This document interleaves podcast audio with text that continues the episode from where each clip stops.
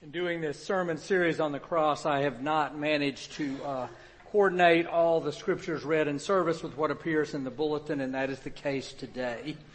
But we will start with Genesis 2, verses 8 and 9, and 15 and 17. I have four readings that are each short, all of which focus on the cross as, or all of which focus on the tree. So in Genesis, the Lord God planted a garden in Eden in the east and there he put the man whom he had formed. Out of the ground the Lord God made to grow every tree that is pleasant to the sight and good for food. The tree of life also in the midst of the garden, and the tree of the knowledge of good and evil. The Lord God took the man and put him in the garden to till it and keep it. And the Lord God commanded the man, you may freely eat of every tree of the garden, but of the tree of the knowledge of good and evil you shall not eat. For in the day that you eat of it, you shall die. Then from the book of Deuteronomy, chapter 21 verse 22, this is where Moses is um, restating, reissuing the law for the people of Israel as they are about to enter the promised land. When someone is convicted of a crime punishable by death and is executed, and you hang him on a tree, his corpse must not remain all night upon the tree. You shall bury him that same day, for anyone hung on a tree is under God's curse. You must not defile the land that the Lord your God is giving you for possession. Then at the end of the Bible, in the second chapter of Revelation, let anyone who has an ear listen to what the Spirit is saying to the churches. To everyone who conquers, I will give permission to eat from the tree of life that is in the paradise of God. And finally, from Revelation 22. Then the angel showed me the river of the water of life, bright as crystal, flowing from the throne of God and of the Lamb through the middle of the street of the city. On either side of the river is the tree of life, with its twelve kinds of fruit, producing its fruit each month. And the leaves of the tree are for the healing of the nations. This is the word of the Lord. We are in the fourth of fifth, uh, fourth of five sermons in a Lenten series entitled Construing the Cross. And through these sermons, we're looking at different but complementary ways that the Christian faith interprets the death of Christ on the cross. We've looked at sacrifice, scapegoating, deliverance. Today we look at tree and next week at serpent. All of these I hope prepare us to celebrate even more hopefully that day on which we will sing Christ the Lord is risen today. Let us pray. Of the cross, Julian of Norwich wrote, the human mother may put her child tenderly to her breast, but our tender mother, Jesus, simply leads us into his blessed breast through his open side. And there gives us a glimpse of the Godhead and our heavenly joy. Lord, every time I stand in this pulpit and preach. All I ask is that through my human words, you would give us a glimpse of the Godhead and our heavenly joy. In the name of the Father and of the Son and of the Holy Spirit. Amen. So we never go through Lent without either hearing or singing as we have today were you there when they nailed him to the tree? Were you there when they nailed him to the tree. Sometimes it causes me to tremble, tremble, tremble. Were you there when they nailed him to the tree? As far back as the book of Deuteronomy, when Moses reissues for the Israelites the law to prepare them to enter the promised land, the people of Israel have associated the tree with shameful death. Moses said, when someone is convicted of a crime punishable by death, and you hang him on a tree, you shall bury him that same day. For anyone hung on a tree is under God's curse. After the death and resurrection of Christ, as Christianity spread throughout the Greco-Roman world, the Greek word xylon, which means timber, was used as a translation for the Hebrew words referring to execution by hanging. It was used as well to describe the crucifixion of Christ. A few decades later, in the early writings of the church, theologians and preachers began to see all kinds of connection between Old Testament timber and the New Testament cross. God appearing to Abraham by the oaks of Mamre. Isaac carrying the wood on his back to his near sacrifice. Just as Christ would later in the Gospel of John carry his own cross. Moses' staff, wooden, parting the waters of the Red Sea and then turning the bitter waters of Marah sweet. Aaron's rod blossoming. God's comforting David and generations hence with his rod and his staff. And the shoot promised to come out from the stump of Jesse. And a branch promised to grow out of his roots, on which the Spirit of the Lord would rest, bringing wisdom and understanding, counsel and might, knowledge and fear of the Lord, and leading the wolf to live with the lamb, the leopard to lie down with the kid, the calf and the lion and the fatling together. All from the stump, the timber of Jesse.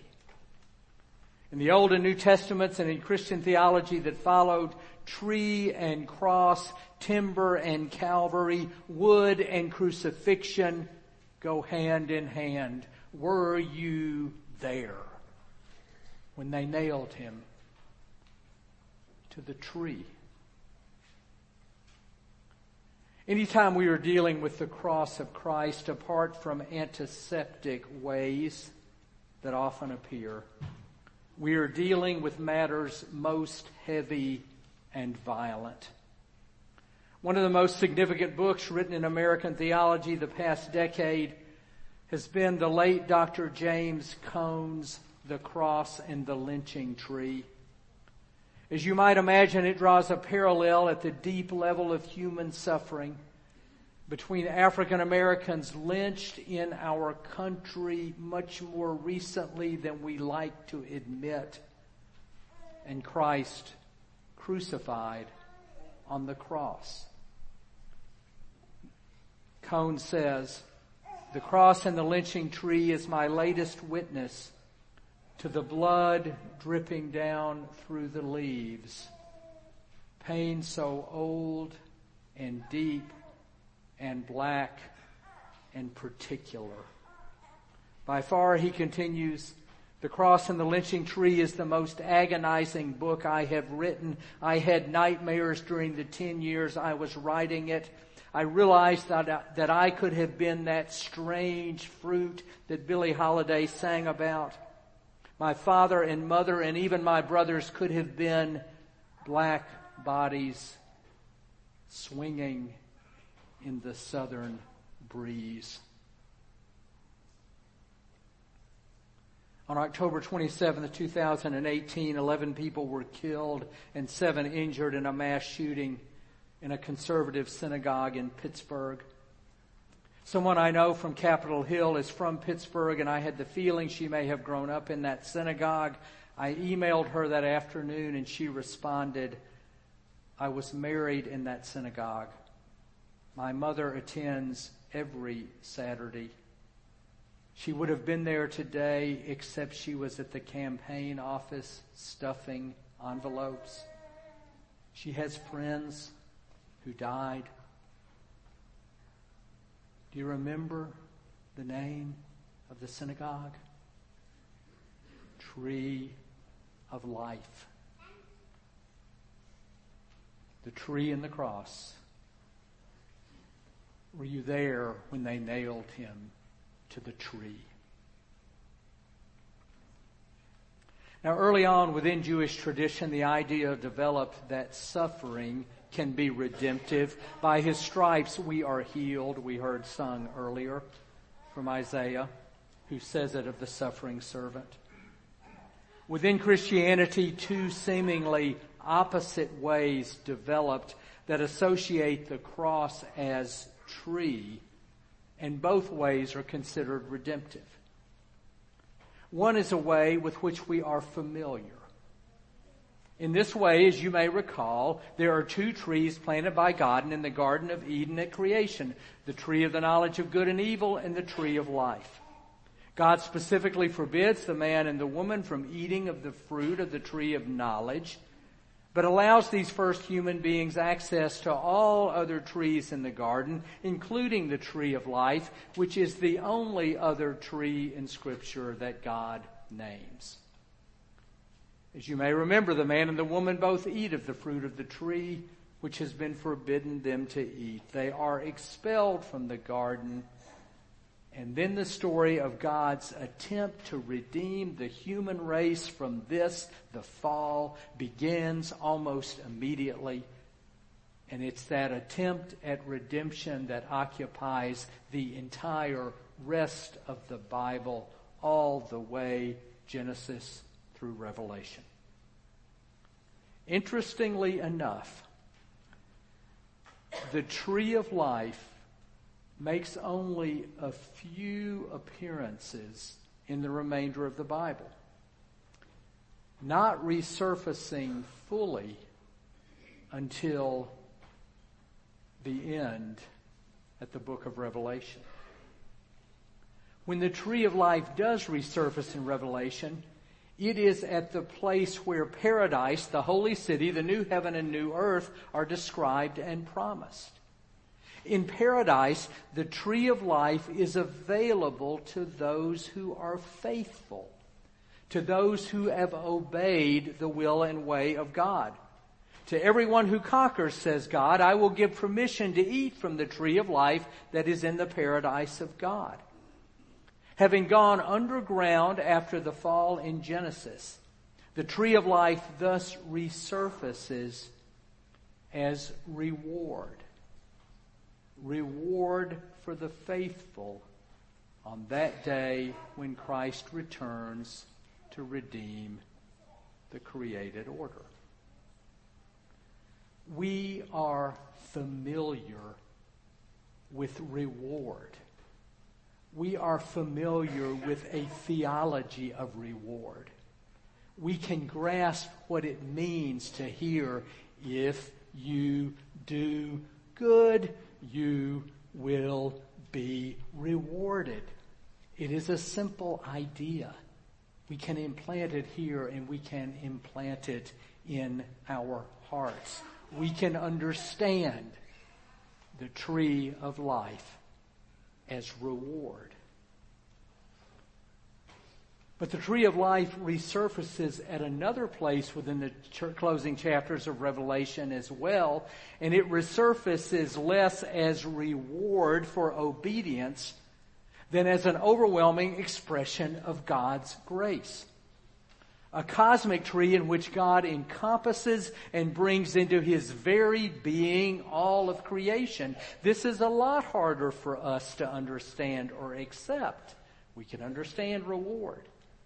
But to think of a tree, a cosmic tree, as a gift that engulfs everything, it's harder.